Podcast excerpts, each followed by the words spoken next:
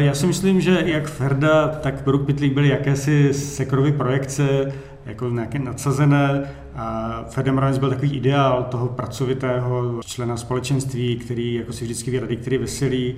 Říká kurátor výstavy Ondřej Sekora známý i neznámý Tomáš Prokůpek a pokračuje. A myslím, že Brouk Pitlik byl takový sebeironický autoportrét, jako že Sekora určitě, jestli mu něco nechybělo, tak uh, smysl pro humor i, i schopnost podívat se i na sebe s odstupem. Základem výstavy jsou originály slavných knižních ilustrací, jeho novinové kresby a karikatury, ale i loutky, vytvořené podle Sekorových návrhů. Co se těch neznámých eh, věcí týče, máme tady třeba ukázku se Sekorovy sbírky brouků, protože Sekora byl vášnivý amatérský entomolog a z toho se konec konců odvinul i třeba příběh Ferdy Mravence. Je tady ukázaná Sekorová novinářská práce, protože Sekora 20 let působil v Lidových novinách za první republiky a vlastně to bylo prostředí, které velmi formovalo. Nejznámější obrázkový seriál Ferda Mravenec je dodnes dětem blízký, přestože jeho první díl vznikl před 90 lety. Myslím si, že třeba na tého kresbě je opravdu vidět, že je nadčasová a když si vezmete, že Ferda se zrodil ve 30. letech, tak na té kresebné stylizaci to není vidět. Je spousta obrázků z 30. let, na kterých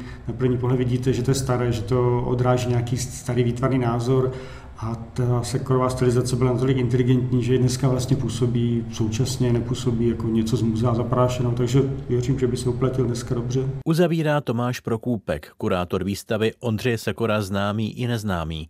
Navštívit ji můžete v galerii Vila Pelé až do 14. května. Václav Miller, Český rozhlas.